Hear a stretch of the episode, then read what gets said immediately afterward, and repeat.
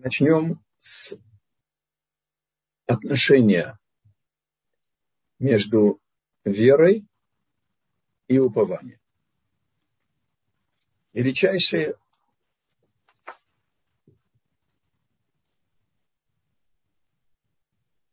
мудрец 20 века, Авраам Ишаю Карелис, который вошел в нашу историю под псевдонимом Хазон Иш по его труду «Человек мечты».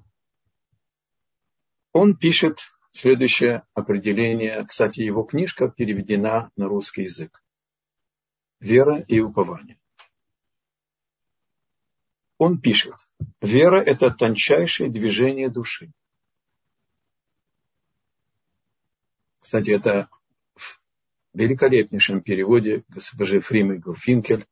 Бог подарил нам, нашему поколению, действительно переводчика на таком уровне, что просто... Кроме того, стиль Хазаныша, это, это звучит как стих. Мы, к сожалению, не будем сейчас его учить в деталях. Я только возьму главную мысль. Вера – это тончайшее движение души. Когда человек тонкого душевного склада пребывает в состоянии покоя и не испытывает жажды, вызываемой страстями, и глаз его очарован видением небесных высот и глубин земли, он взволнован и ошеломлен, ибо мир, простирающийся перед ним, подобен неразрешимой загадке, таинственной и чудесной. Эта загадка овладевает сердцем человека и его разумом. Он как бы лишается чувств. И в нем ослабевает дух жизни. Все его помыслы и устремления направлены к одному, к этой загадке. Душа его разгадки жаждет. Готов он ради этого идти в огонь и в воду. Ибо что ему жизнь, если она закрыта непроницаемой завесой? непроницаемой завесой. Душа его скорбит и жаждет постичь тайную первооснову, но врата запрещения, э, постижения заперты. Оказывается, все люди приходят в этот мир верующими. Это качество, одно из тончайших качеств нашей души. И когда мы открыли или сначала наши родители открывали в нас какие-то таланты, нас тут же посылали в две-три, значит, на два-три урока там, рисования, музыки и так далее. Оказывается, иммуна – это реализация естественного порыва души познать свою первооснову. Каждый элемент творения стремится соединиться со своим Творцом. То есть в основе еврейской веры лежит отношение к знанию. Лежит внутренняя потребность осмысленного бытия. Это заложено в нас. Но так же, как любой талант, нужно беречь и развивать. Так и эта тонкость души, она требует особого отношения.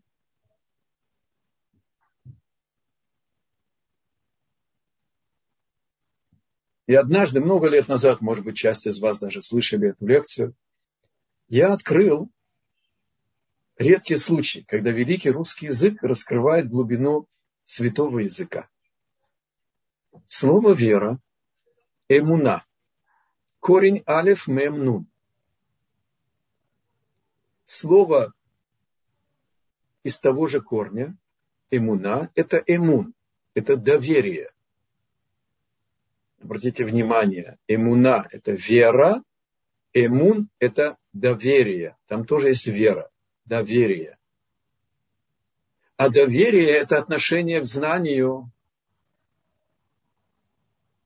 И если у человека, а мы живем в мире относительного знания, а не стопроцентного, но несмотря на это, если мы получаем максимально возможное относительное знание истины, мы проникаемся к нему доверием, а если это максимально возможная мера знания, тогда мы проявляем верность этому знанию.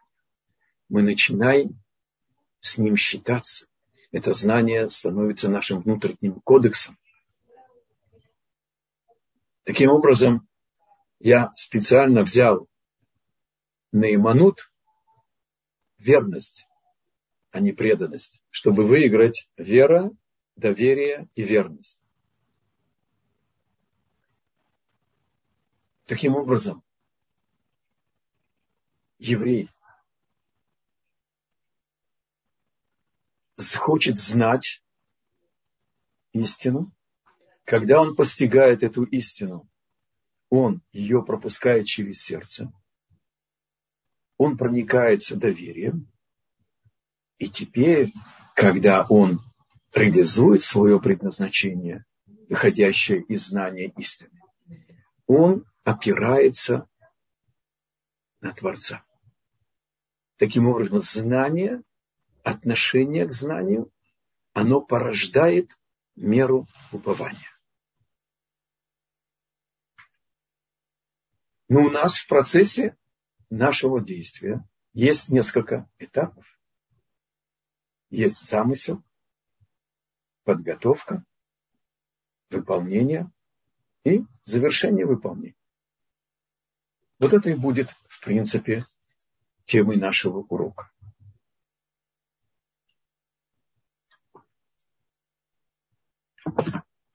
Сначала я вам приготовил в свободном переводе отрывок из Маараля.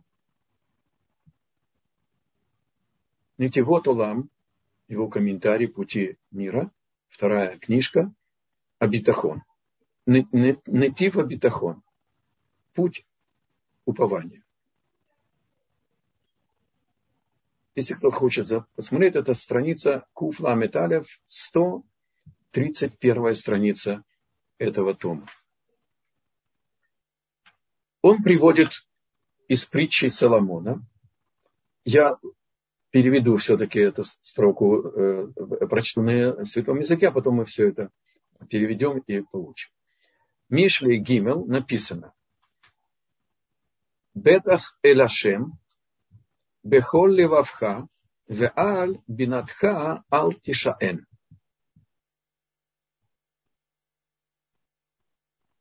Нужно полагаться только то есть написано Элашем, уповаться к Богу всем своим сердцем, а на свою глубину анализа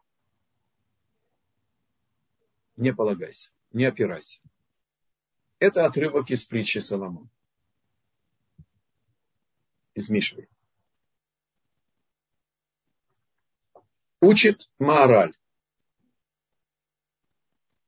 Бетах Эляшем написано полагайся, обращаясь к Богу, Эляшем. Это во время уже действия. Это как молитва, учит Маораль, обращенная к Богу, чтобы был бы Бог с человеком во время действия, чтобы преуспел человек в своем действии, чтобы Бог помог ему во всем, в чем он должен приложить старание и штадлут. Напомню, мы с вами учили о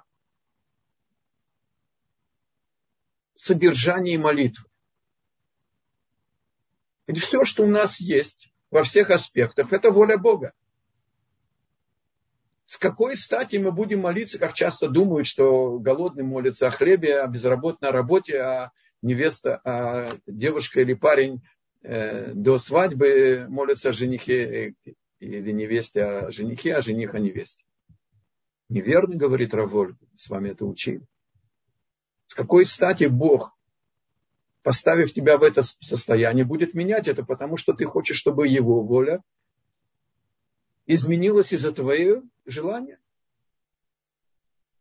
То есть молитва – это не для того, чтобы мы преуспели, а молитва ло ле хацлахатейну, не для нашего успеха, а лишь лемутейну. Мы молимся Богу, чтобы преуспеть в, в, в полном выполнении Его воли. И если нам, не дай Бог, бедность, болезнь или есть какие-то помехи, мешают нам достигнуть совершенства, вот это допустимое обращение. И так и здесь. Конечно, нужно продумать, нужно приготовиться. И продолжает Маарали говорит, в эль бинатха аль тишаэн, и на твое понимание, опыт и так далее ты не опирайся. Это называется бетах башем. Полагаться, уповать, упование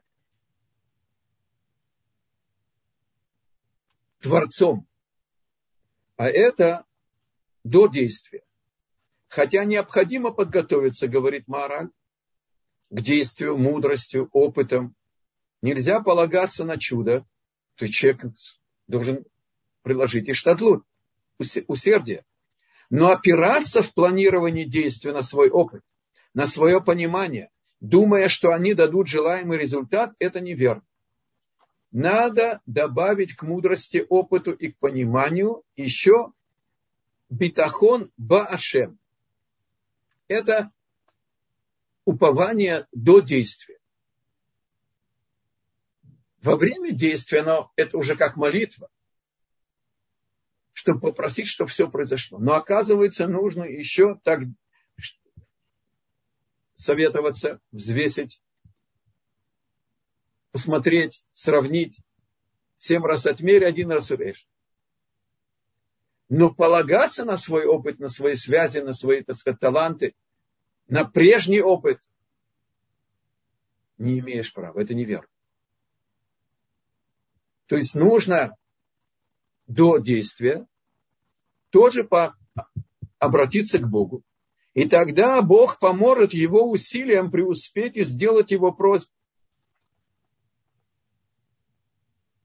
И по мере, как мы начали понимать отношения между верой и упованием, и по мере полноты веры, что все от Творца, мы сможем удостоиться опираться на Творца, упования, в той мере, в какой заслуживаем. Не всегда мы можем знать, в какой мере мы заслуживаем, чтобы Бог нам дал бы желанное с меньшими трудностями и чтобы мы могли бы решить этот вопрос вопросов. Сколько упования, какая, какой уровень упования, сколько, какова мера упования и какова мера вкалывания. Когда я готовил этот урок, я нашел и приготовил вам тоже свободный перевод одного из величайших мудрецов XX века,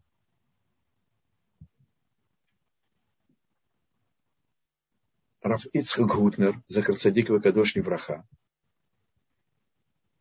который вошел в нашу историю под именем значит, автор книги значит, э, Пахат Ицхак, Трепет Ицхака.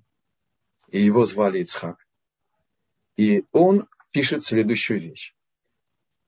В книге Сефера Зихарон, 300 94 страница, 26 параграф. Короткие, так сказать, там отрывки. И штадлуту битахон, прямо тема нашего урока. И он приводит отрывок из Шмуэля, рока Шмуэля, Алев, значит, 16 э, глава и 7 стих.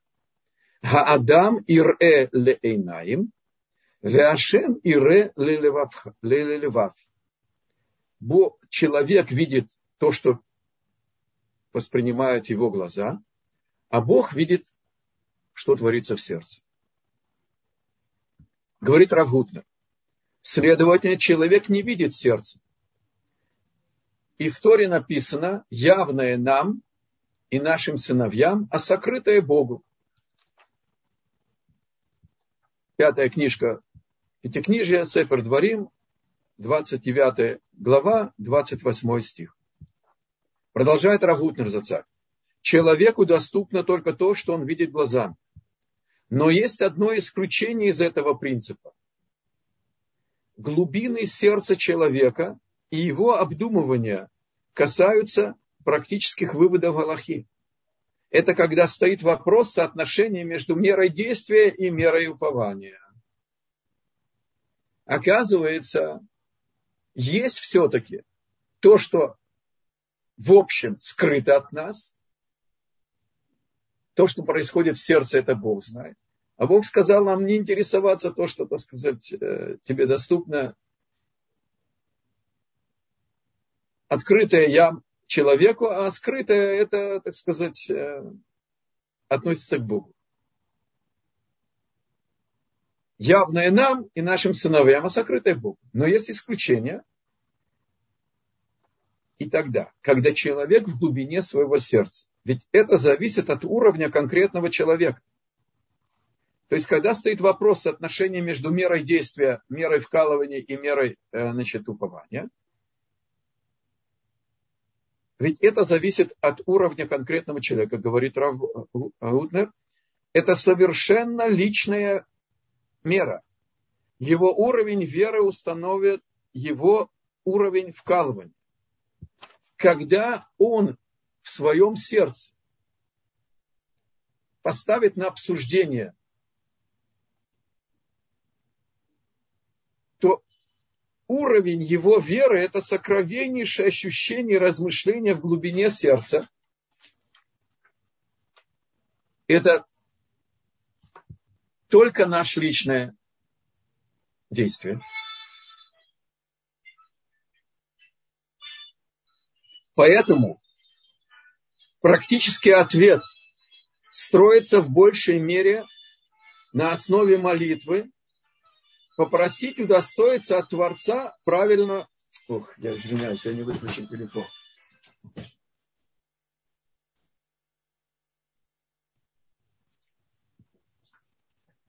Извиняюсь.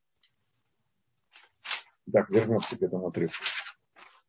Поэтому практический ответ, когда мы в сердце ищем, строится в большей мере на основе молитвы, попросить удостоиться от Бога, правильно взвесить соотношение между трудом и упованием, чтобы Бог правильно дал бы нам возможность взвесить соотношение, и этот вопрос в меньшей мере обсуждается разумом как обычно, решаются вопросы в Торе. И завершает Раф Гутнер брахой. Я вам прочту это на святом языке и переведу. Ашем изакейну лекавен эт кав амида бена шнаим галалу шелиштадлут убитахон. И чтобы Бог удостоил нас правильно взвесить соотношение между сколько пахать, а сколько уповать. Аминь. Кен рацион. А теперь рассмотрим несколько примеров соотношения между верой и упованием и соотношение между вкалыванием и упованием до действия, во время действия и после завершения действия, которое мы спланировали. Во время осады римлянами второго храма Раби Йоханан бен Закай, величайший мудрец, глава того поколения, он оказывается в окруженном Иерусалиме. Он добровольно остался в осажденном Иерусалиме, чтобы руководить жизнью еврейского народа из Иерусалима. Он, правда, дал указание, чтобы значит, э, Лё, секундочку. Это еще, я забежал вперед, извиняюсь.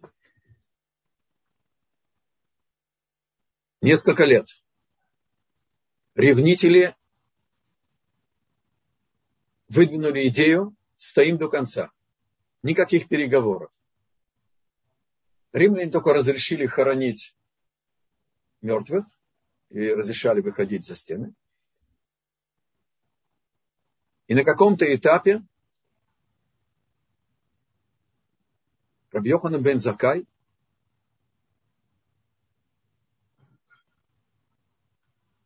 вызвал к себе главу ревнителей. А это был его племянник. И сказал ему, послушай, мне нужно выйти из осады, из осажденного Иерусалима. Дай мне совет. Он говорит, я не могу тебе помочь. Мне самому бошку свернут, если я тебя проведу. Но совет я тебе дам. Объяви, что ты заболел. Тебя начнут навещать все жители Иерусалима, от малого до великого во всех смыслах. А ты через несколько дней положи падаль под свою кровать, чтобы они начали чувствовать, что гниет тело, и твои ученики верные объявят, что ты ушел от нас, и тебя, так сказать, вынесут хоронить извне. Это мой совет. Все он сделал так, как он сказал, но при выходе через ворота стражники хотели проткнуть тело на всякий случай. И ученикам с трудом удалось отговорить их не осквернять тело, так сказать, великого мудреца в глазах римлян. И так, рискуя жизнью, Раби Йоханан бен Закай оказался за стенами Иерусалима и пошел навстречу главе римских легионов, оккупировавших Израиль, Веспасиан.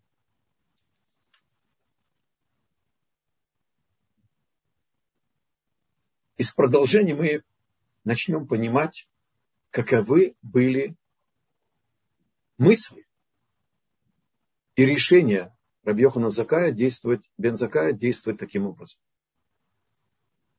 Пришел Рабьехана Бен Закая к Веспасиану и приветствовал его ваше императорское величество. Взбеленился Веспасиан. Он, конечно, мечтал быть императором, но он всего лишь навсего генерал там и глава нескольких там армий Римской империи. И тогда он ему сказал, Раби, вы заслужите двойной, двойной смерти. Вы оскорбили, оскорбили честь императора в Риме, а в Риме был Нерон тогда. И кроме того, если я в ваших глазах император, где же вы были все это время, я уже третий год тут под стеной. Сказал ему Раби Йоханан бен Закай, я и сейчас пришел чудом, с Божьей помощью. Не было никакой возможности. А почему я приветствовал вас как императорское величество? Потому что в Туре написано,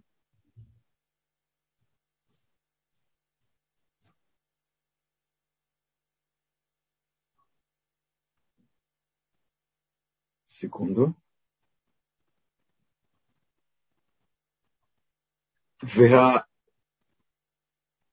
Леванон, Бият, Адир и Поль. Ливанон – это гора. Но Га-Ливанон – это храм. Здесь есть корень Лаван. В храме были очищающиеся э, жертвы, которые очищали. Белый – это чистый евреев, искупительные жертвы. И благословение, и учеба, и санедрин – Бьят Адиру поле. А Адир это император.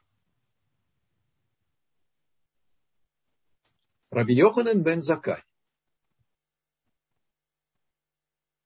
понял, что храм уже разрушен. Разрушен поведением еврея.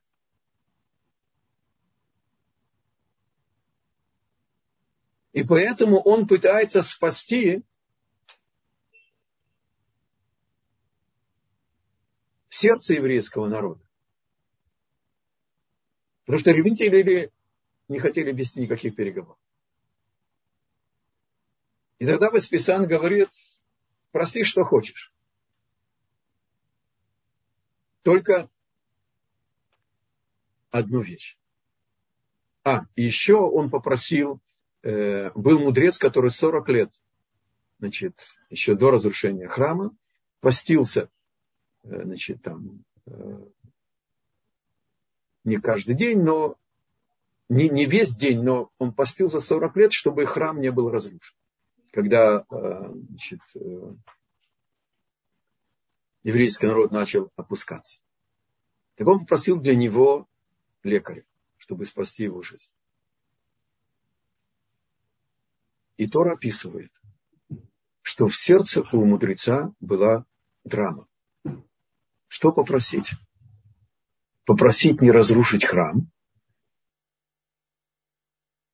или Санедрион, сердце еврейского народа. Раби Йоханан бен Закай, поняв, что такое поведение приведет к тому, что храм разрушен, а храм это в сердцах евреев, они, так сказать, как выяснилось потом через камцы, баркамцы, беспричинная неприязнь, беспричинная ненависть вместо беспричинной любви.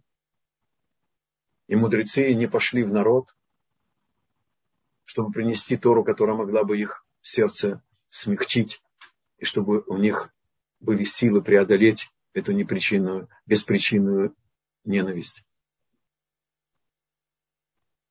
И он просит явное вехахмея. Он просит разрешить спасти Санедрион, чтобы они бы могли бы переместиться из Иерусалима в явный.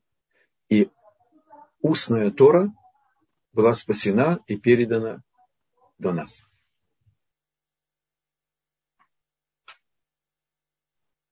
Мы видим, что до действия Раби Йоханан бен Закай анализирует действительность глазами веры. Он знает, что Бог сказал, сделайте мне храны, я поселюсь в них. Он знает, что мы зависим от нашего поведения что когда наши сердца полны божественного присутствия, есть потребность и реальная действительность в храме. И пока евреи были с, с храмом в своем сердце, никакие армии не могли бы сдвинуть их камень со стены храма. Но когда евреи изгоняют из своего сердца божественное присутствие – храм становится собранием камней. И действительно Бог открылся потом Титу, который заменил генералом Веспасиана, который поехал быть в Рим императором новоявленным. А что произошло? Пока значит, э, пока Веспасиан укорил Рава Йохана бен Закая в его дерзости, я не знаю, сколько там прошло времени, но понятно, что эти гонцы выскакали намного раньше, чем пришел Раб Йоханан бен Закай на встречу с Веспасианом генералом. Приехали значит, гонцы из Рима и сказали, что Нерон исчез. А, кстати, по нашим традициям Нерон исчез, потому что сделал Гиюр открыл Бога, и мы получили Раби Акиву. Вот. Но это отдельная тема. То есть гонцы прискакали и сказали, и новоиспеченный император сказал, Раби Йохан Вазакан, проси, что хочешь. И так была спасена Тура. То есть он пользуется знанием, которое есть основа нашей веры. Для него Тора является действительностью. И когда он пришел к выводу, что еврейский народ находится в падшем состоянии, и мы не можем претендовать, чтобы у нас был бы храм, он хочет спасти еврейский народ, его сердце, его душу. Это Санедрин. Еще один пример. Йосеф Ацадик.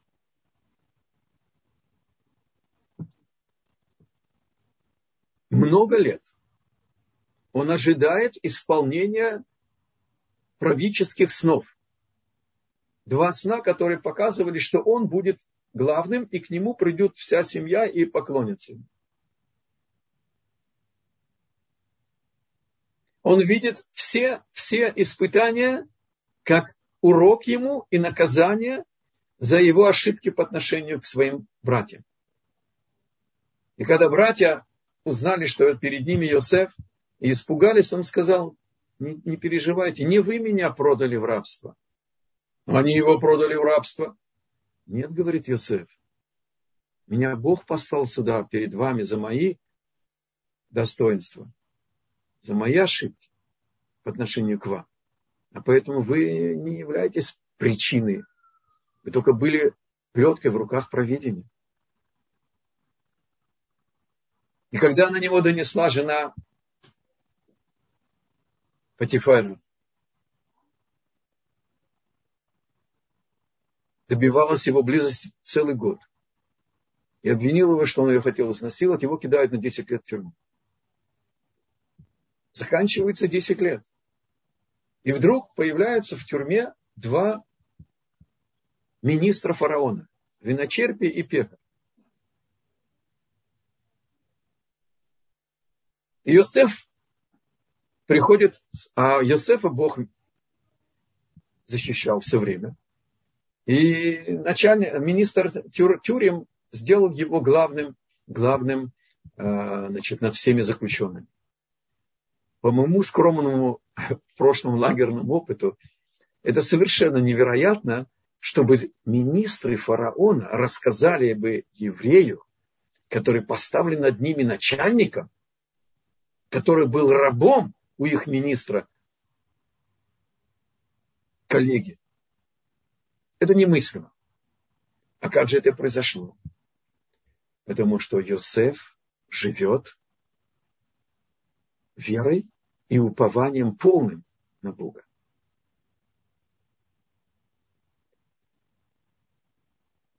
У него нет места сладенькой месте, когда он пришел с утра, видит, что у них осунувшаяся морда. Они снились сны непонятные, они верили в сны, а не было решения. А в снах были элементы, э, кого-то там вешали, э, кого-то там, значит, э, миловали, миловали, все было смешано. Из-за краткости времени не будем сейчас лезть в эти детали. Возьмем только то, что нам важно. Для Иосифа существуют люди в беде. И он их спросил, почему вас морда осунувшаяся. Изгнав сладкую месть, что так вам и надо. Когда жена вашего коллеги меня бросила в тюрьму ни за что за, на 10 лет. Когда он обратился к ним, почему они с беспокойным лиц, лицами, они ему рассказали эти сны. И ответ – ле элоким петроним. У Бога ответ. И он им растолковал. Через три дня помилует пекаря, министра пекаря, э, министра виночерпия, а пекаря повесят. И так оно и было. Но Йосефа оставили в тюрьме еще на два года, потому что когда он попросил два раза у министра виночерпия, которому было сказано Богом ему, а был открыт его сон, что его помилует, замолви за меня словечко. Из-за волнение свободы. Йосеф Цадик сделал маленькую ошибку. Он знал полной верой, что эти два министра для него как веревка в, этот, в эту яму. Что Бог послал. Но во сне ему сказали, через три дня тебя помилуют. А он попросил в первый день. Надо было подождать два дня.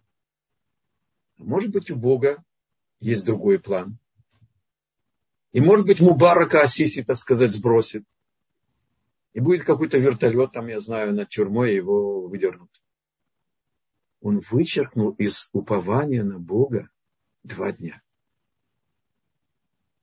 А у Бога, это мне безымянный старик рассказал в автобусе, этот комментарий. А почему два дня? Если Бог хочет нас научить, что полагаться э, что длута никакого усердия не должно быть по уровню максимальной веры, если ты абсолютный праведник, ты не должен ничего предлагать. Никаких усилий. Будет так, что то, что должно быть, даже если будет иначе. Два года, потому что у Бога один день, тысячу лет, один масштаб. У пророка Хискеля есть день за год, день за год я им отсчитал. И поэтому он получил еще два года. Вот как сливаются полнота веры с полнотой упования, а это и ответ, сколько полагаться на Бога, упование, сколько какова должна быть мера упования, какая мера вкалывания.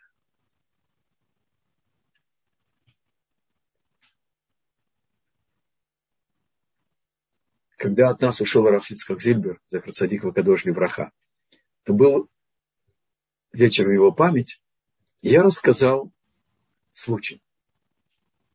И он для нас тоже дополнительный штрих в полноте картины. Я был альпинистом, как вы помните, и я очень люблю природу. И вот однажды на Голанах, на одном из, э, я сейчас не помню, или Баниас, или, значит, э, Дан, не, очевидно, Баниас, там больше течения, я увидел первый раз в жизни, как форель пыталась перескочить небольшой водопад.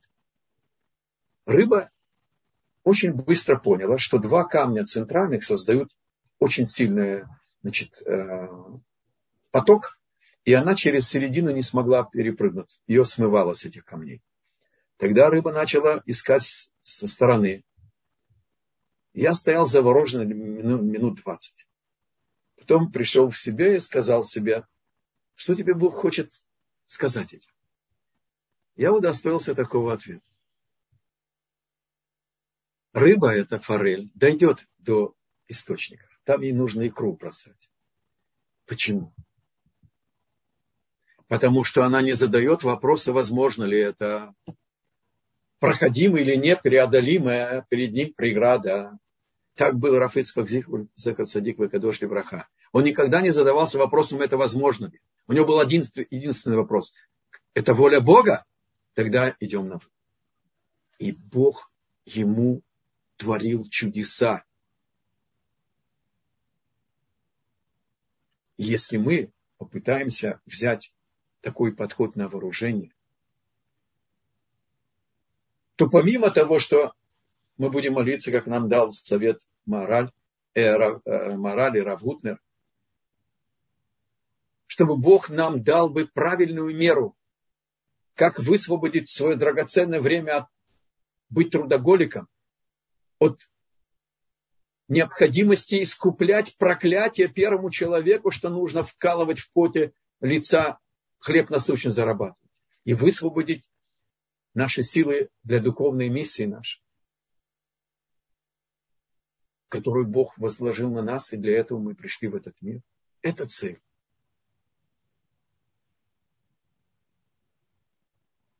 И когда мы начнем задавать вопрос, а, есть, а это воля Бога, а не возможно это или нет, как только поставили на обсуждение этот вопрос, мы уже проиграли. Мы уже проиграли. Нет у нас вопроса, кроме одного. Это воля Бога. А теперь есть Галаха, есть последовательность и так далее, так как мы с вами учим.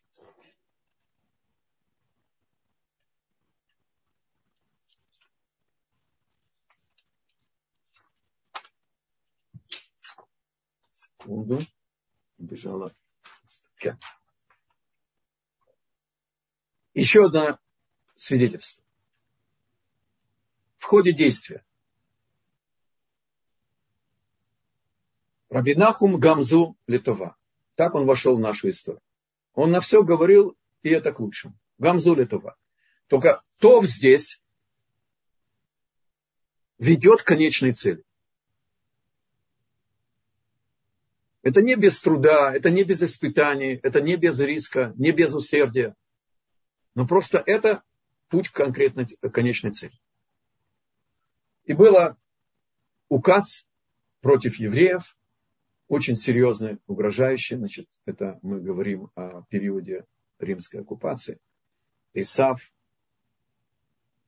И послали его, поскольку, поскольку он был известен своей совершеннейшей праведности. С шкатулкой, с драгоценностями в виде взятки, чтобы он пошел и отменил бы этот указ. По дороге Равнахум Гамзу остановился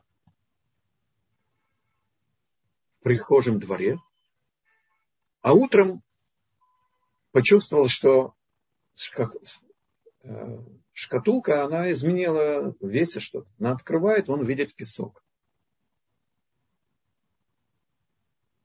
И он берет шкатулку с песком и едет к царю, э, э, э, к наместнику, значит, Крымскому.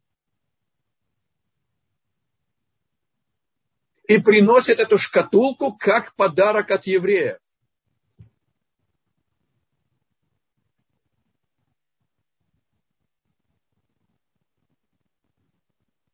Царь взбеленился и сказал, ты заслуживаешь смертной казни.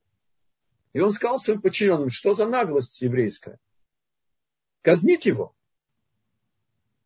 Бог посылает Ильяу Нави. Мы с вами идем по Талмуду сейчас. И тот представился как один из советников царя. И сказал ему, Ваше Величество, евреи не отличаются дерзостью. Но мне известно, что у их праца был особый песок. И когда его кидали, он превращался, так сказать, в катюшек. Послали проверить, выяснилось так. И его Величество опорожнило шкатулку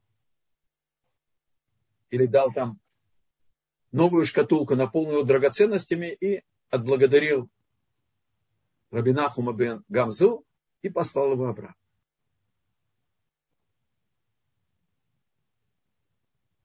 То есть это действительно для нас эталон, куда нужно стремиться.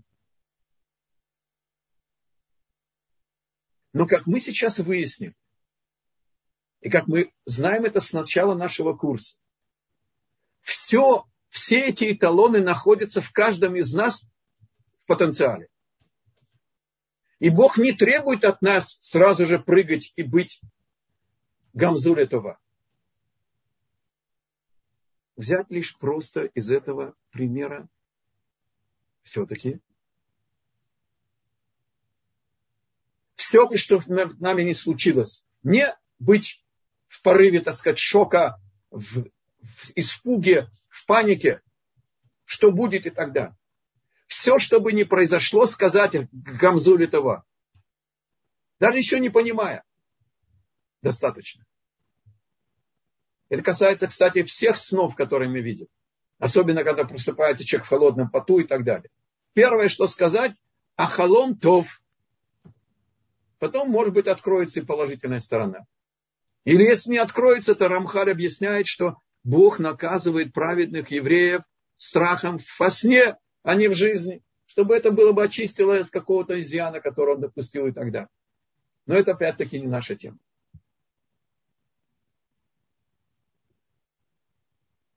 И после действия.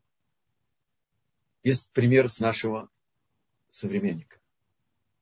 Ария Левин, э, праведник заключенных, так его называли, Рав Шеласирим.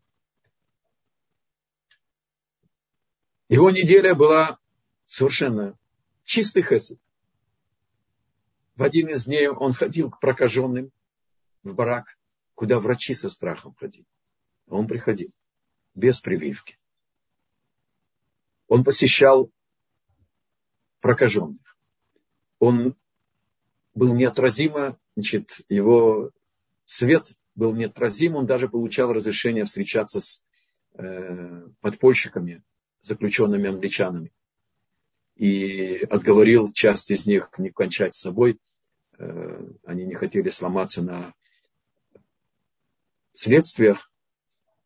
Но нельзя еврею уходить из мира таким образом.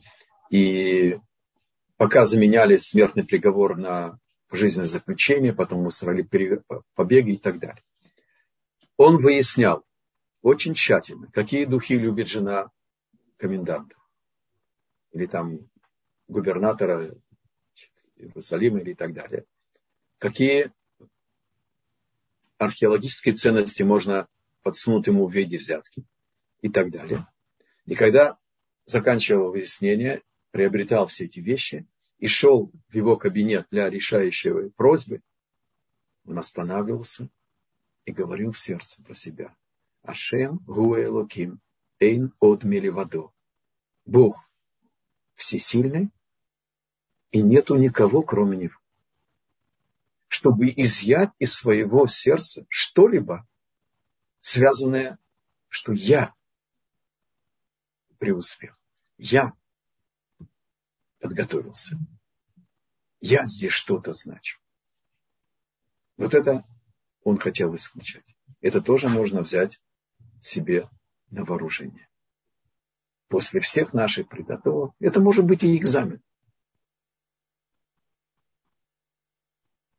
Да, если экзамен даст человеку возможность э, меньше вкалывать и больше зарабатывать, или зарабатывать за меньшее э, время труда. Это, это тоже можно просить. И нужно просить. Нету ничего, с чем мы встречаемся просто так. Бог создал этот мир, и все, что с нами происходит, как поле нашей деятельности, поле нашей самореализации.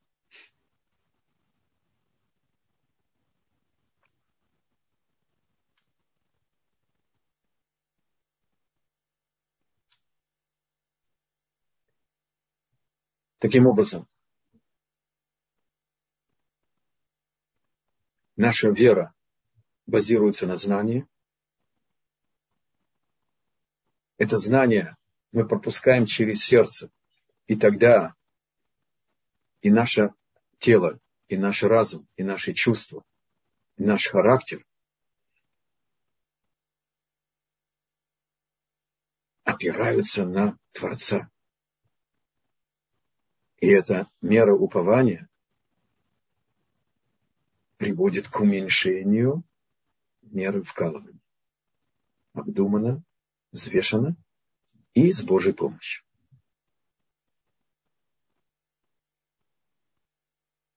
Пожалуйста, вопрос. На данный момент пока вопросов нет, но если у кого-то возник вопрос, вы можете еще написать нам в чат или поднять руку, мы включим вам микрофон.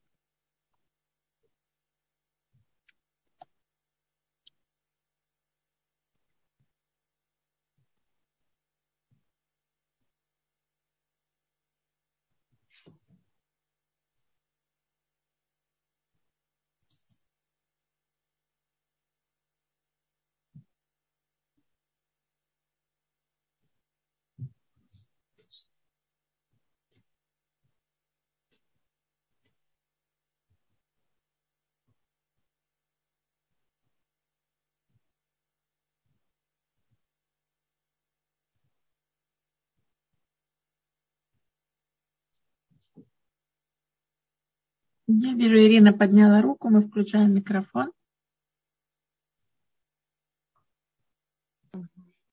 Пожалуйста, госпожа Ирина, я вас слушаю. Добрый вечер, спасибо. Я написала, что тема настолько возвышенная и серьезная, что, наверное, вопросы тут могут возникнуть только если кто-то на таком же уровне понимания, как вы, уважаемый Раф. Но вот э, как-то у вас прозвучало после всех интересных повествований вот эта фраза насчет вкалывать и упование. Но если можно, немножко более заземленно – а, то есть э, человек, который, вот те, которые говорят, что мне некогда, я все время работаю, да, то есть производит материальное, и семья, и дети, и начальство, у меня работа, где же взять на что-то остальное? И это рутина, и все это. Вот это, то есть вы имеете в виду вот эту ситуацию, когда, в принципе, если не ну, отойти от этого, что не для этого Всевышний создал, только для того, чтобы человек стоял, говорится, так вот тяжело работал, и не было у него времени на духовность, это понимать, что это неправильно и не может такого быть. Ну, вот. Во-первых, вы сами свидетельствуете, что вы все поняли.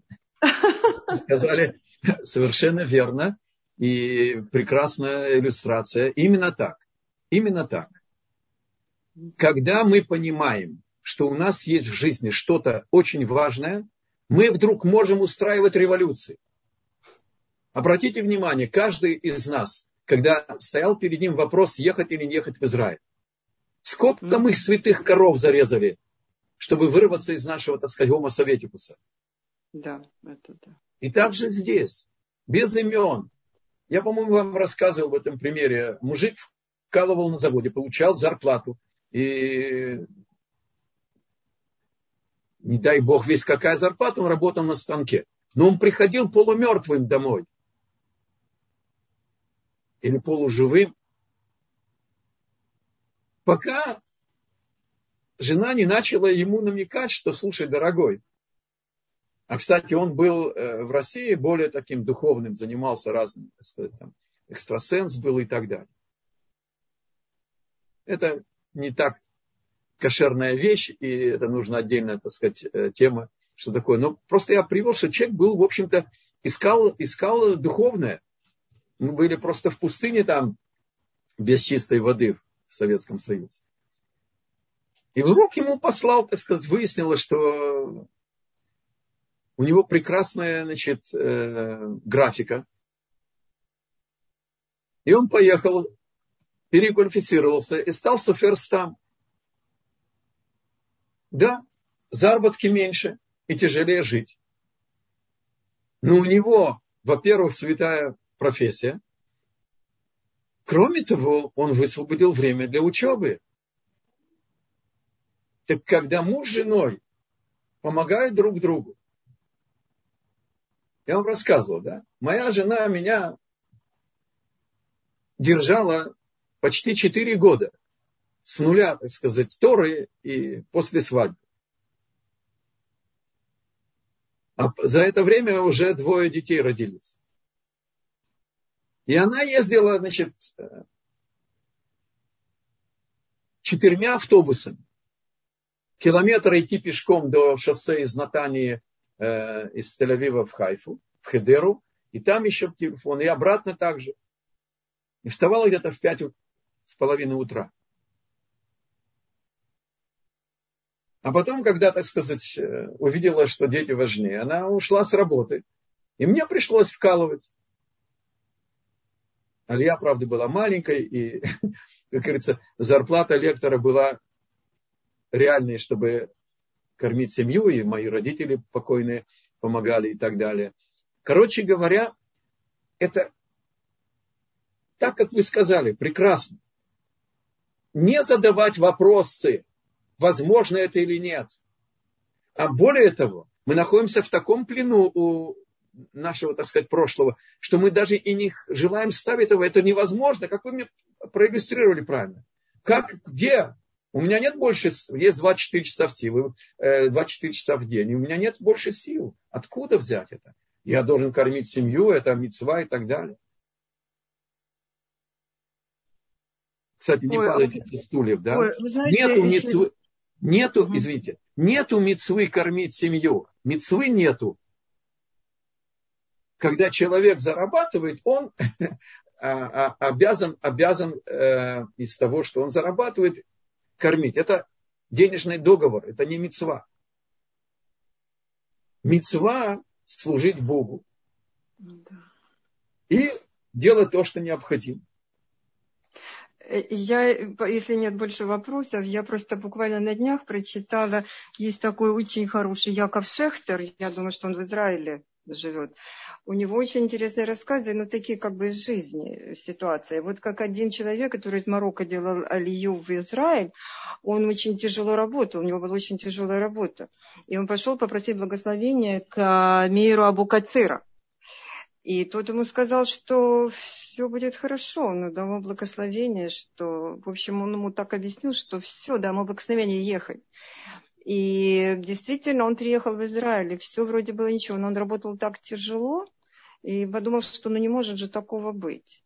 И в конце концов, вот жена ему сказала, вот смотри, какой-то там... А, нет, у него травма случилась. Случилась травма, то есть он не мог уже рукой работать. И он по объявлению пошел куда-то. И в конце концов, и, значит, он, по-моему, у него был какой-то... А, он не умел читать. Он не умел читать, и на интервью его очень долго продержали. И он подумал, ну что же это такое, не может такого быть, что такая работа высокооплачиваемая. И его выбрали, но он должен был просидеть на интервью. Он просидел 4 часа в комнате, обложенной всякими журналами и всем на свете. Потом зашел человек, сказал, что он успешно прошел интервью, назвал ему какую-то колоссальную сумму, которую он будет получать. В чем дело? Оказывается, это агентство, которое, у него документы были секретные все. И там, где он должен был работать, охранять, то есть там как раз подошел только один человек, который не умел читать. И вот как это все, ну тут э, изложено очень интересно, как именно Букацир рассказал ему, как у него была тяжелая работа и чем закончилось. Он всю свою жизнь проработал на такой работе, в общем-то, ничего не делал, как бы вот, сохранил свое здоровье, потому что он, вот это то, что он не умел читать, у него была дилемма, читать ему учиться уже в таком возрасте, там, пенсионном или как.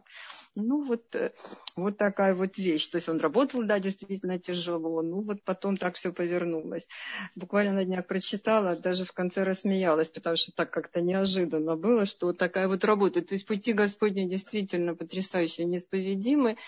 И вы знаете, единственное, что вот в Израиле очень многие люди, уезжая из Израиля, делают чуву. Вот вы что вы можете сказать по этому поводу? Это, наверное, вообще отдельная тема.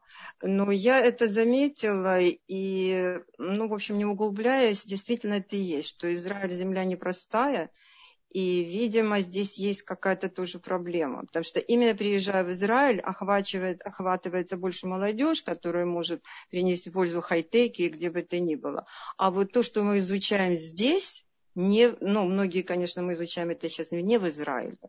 В Израиле масса людей, которые приезжают, они, к сожалению, если они не, ну, уже не едут специально, сделав чего до того, то там, как правило, их чего не находит, к сожалению. Я не знаю, насколько... Вы ну, напомните, пожалуйста, вы технарий или гуманитарий? Гуманитарий. Вау, яфе. Значит, совершенно верно. Дело в том, что в Израиле э, люди, которые едут э, без подготовки, просто освободиться, выехать на Запад и попробовать, так сказать, свободную жизнь и так далее, они попадают под два огня. Один огонь – это а, чистый, а, а, особенно из самого близкого родственники, которые а, пропитаны, к сожалению, вот этой антирелигиозной пропагандой. И, к сожалению, есть иногда причина, когда пользуются фактами нашего, как я говорю с болью в сердце, позвольте нам иметь своих мерзавцев, бесспорных. Вот. И вторая э, вещь – это э, действительно антисемитизм, антиторы в средствах информации. На русском языке вы себе не представляете, что печатают, что, о чем пишут, о чем говорят. А на Западе э, жизнь эмигрантов, она устроена в рамках общин. И там все ходят в синагогу. И вы это знаете, значит, сами по себе – и э, тогда, и там никто не спрашивает, верующий, не верующий, просто ты не можешь не прийти. И тогда они приходят, и когда они удовлетворяют свои материальные чаяния, кто больше, кто меньше, вдруг их душа проявляет свой голод. Потому что американскими машинами и значит, трехэтажными с, бейсами, э, э, как это называется, третий этаж там подпольный, ну, неважно. Короче говоря, э, э, покупают уже свой дом с площадкой, там 100 квадратных метров садами, машины, и у жены, и у, у, у мужа и так далее. Душа требует света Торы. И поэтому действительно вы правильно сказали, есть но все, конечно, сложнее в жизни, чем просто формула. Это не черно-белый цвет. Но вы сказали правильно. Может быть, есть еще вопросы пока? Да, спасибо. Еще Сара подняла руку. Я включаю микрофон. Пожалуйста, я слушаю. Шалом. Шалом, Кводарав. Вот э, вы сказали, что э, нужно прежде всего спрашивать, э, воля ли это Всевышнего. А вот что делать, если вот я на определенную тему молюсь, там делаю идбодадут, спрашиваю Всевышнего, прошу какой-то намек открыть вот, его это воля, не его воля. И э, я не чувствую никакого ответа. Э, то есть вот есть какая-то определенная тема, э, я молюсь на нее, молюсь, и э, как будто бы молитва закрыта. И вот как понять эту ситуацию? То есть мне не нужно об этом молиться, Всевышний меня не слышит в данном вопросе, или как вообще истолковать это? Смотрите, во-первых, э, главное содержание понятия спросить, это воля Бога или нет, это выяснить э, ответ галахический. Это не субъективная вещь. Это не значит, что мне кажется или, или мне хочется, а сначала нужно спросить, можно это или нельзя. Принято это или не принято по Торе. Есть ведь э, законы Торы, прямо заповеди, есть традиции, есть закон не отделяться от э, общины. Если ни о ком не будет сказано, у нас в Иерусалиме много лет назад была волна, значит, э, когда ушли от нас очень молодые мамы, оставили много сирот и так далее. И это было в, в, в определенном районе, даже не хочу упоминать, Иерусалима. И тогда мудрецы, руководившие этим районом, объявили значит, пост. Э, с утра до вечера не, не целый день. Вот, и попросили у всех сделать чубу, поискать, что нужно исправить, потому что когда происходит какая-то беда в общине, это сигнал, знак, как мы с вами учили, если вы учились на, с нашим, на нашем курсе раньше, это предупреждение всем сделать хэшбон нефиш, пересмотреть свою жизнь, свои, так сказать, поведения. Так а, не может человек сказать, я достаточно могу и без, без поста сосредоточиться, я буду сделать э, хешбон нефиш, я рас, рассмотрю свою жизнь и так далее. И так далее. То есть вопрос, воля ли это Бога или нет, если вы можете сами найти ответ по законам Галахи и значит, принятым, вот где нужно искать ответ. И просить у Бога можно, чтобы получить этот ответ. Или идти к мудрецу. И слава Богу, сегодня можно и на русском языке получить ответ. И, и если есть вопрос, который нескромно спрашивать, неудобно, неловко спрашивать, стесняется женщина э, Равина, можно спросить женщин, у нас есть большие знатоки женщины, э, в мире чувы все, все иначе. И вот что имеется в виду. А ожидать, чтобы Бог давал бы вам знак или чтобы вы бы а, решили, это только может быть вот в том моменте, о котором мы сейчас с вами говорили. Просить у Бога дать э, озарение и возможность выяснить, сколько духовному уделить, а сколько вкалыванию. Вот здесь мы стоим с Богом, и можно попросить у Бога, чтобы Он нам помог выбрать этот, этот. И всегда, когда мы что-то просим у Бога, нужно быть готовым получить ответ «нет». Потому что мы не знаем всех, всех сторон нашего поведения. Мы все с вами круговороты душ. Надеюсь, будете спать спокойно. Вот. И не нужно в этом копаться. Нам нужно любить свое бытие, наша сущность, и ею жить. И поэтому надо быть готовым, что если Бог не отвечает, значит, пока еще не удостоились ответа. Быть готовым получить ответ «нет». Бог нам ничем не обязан.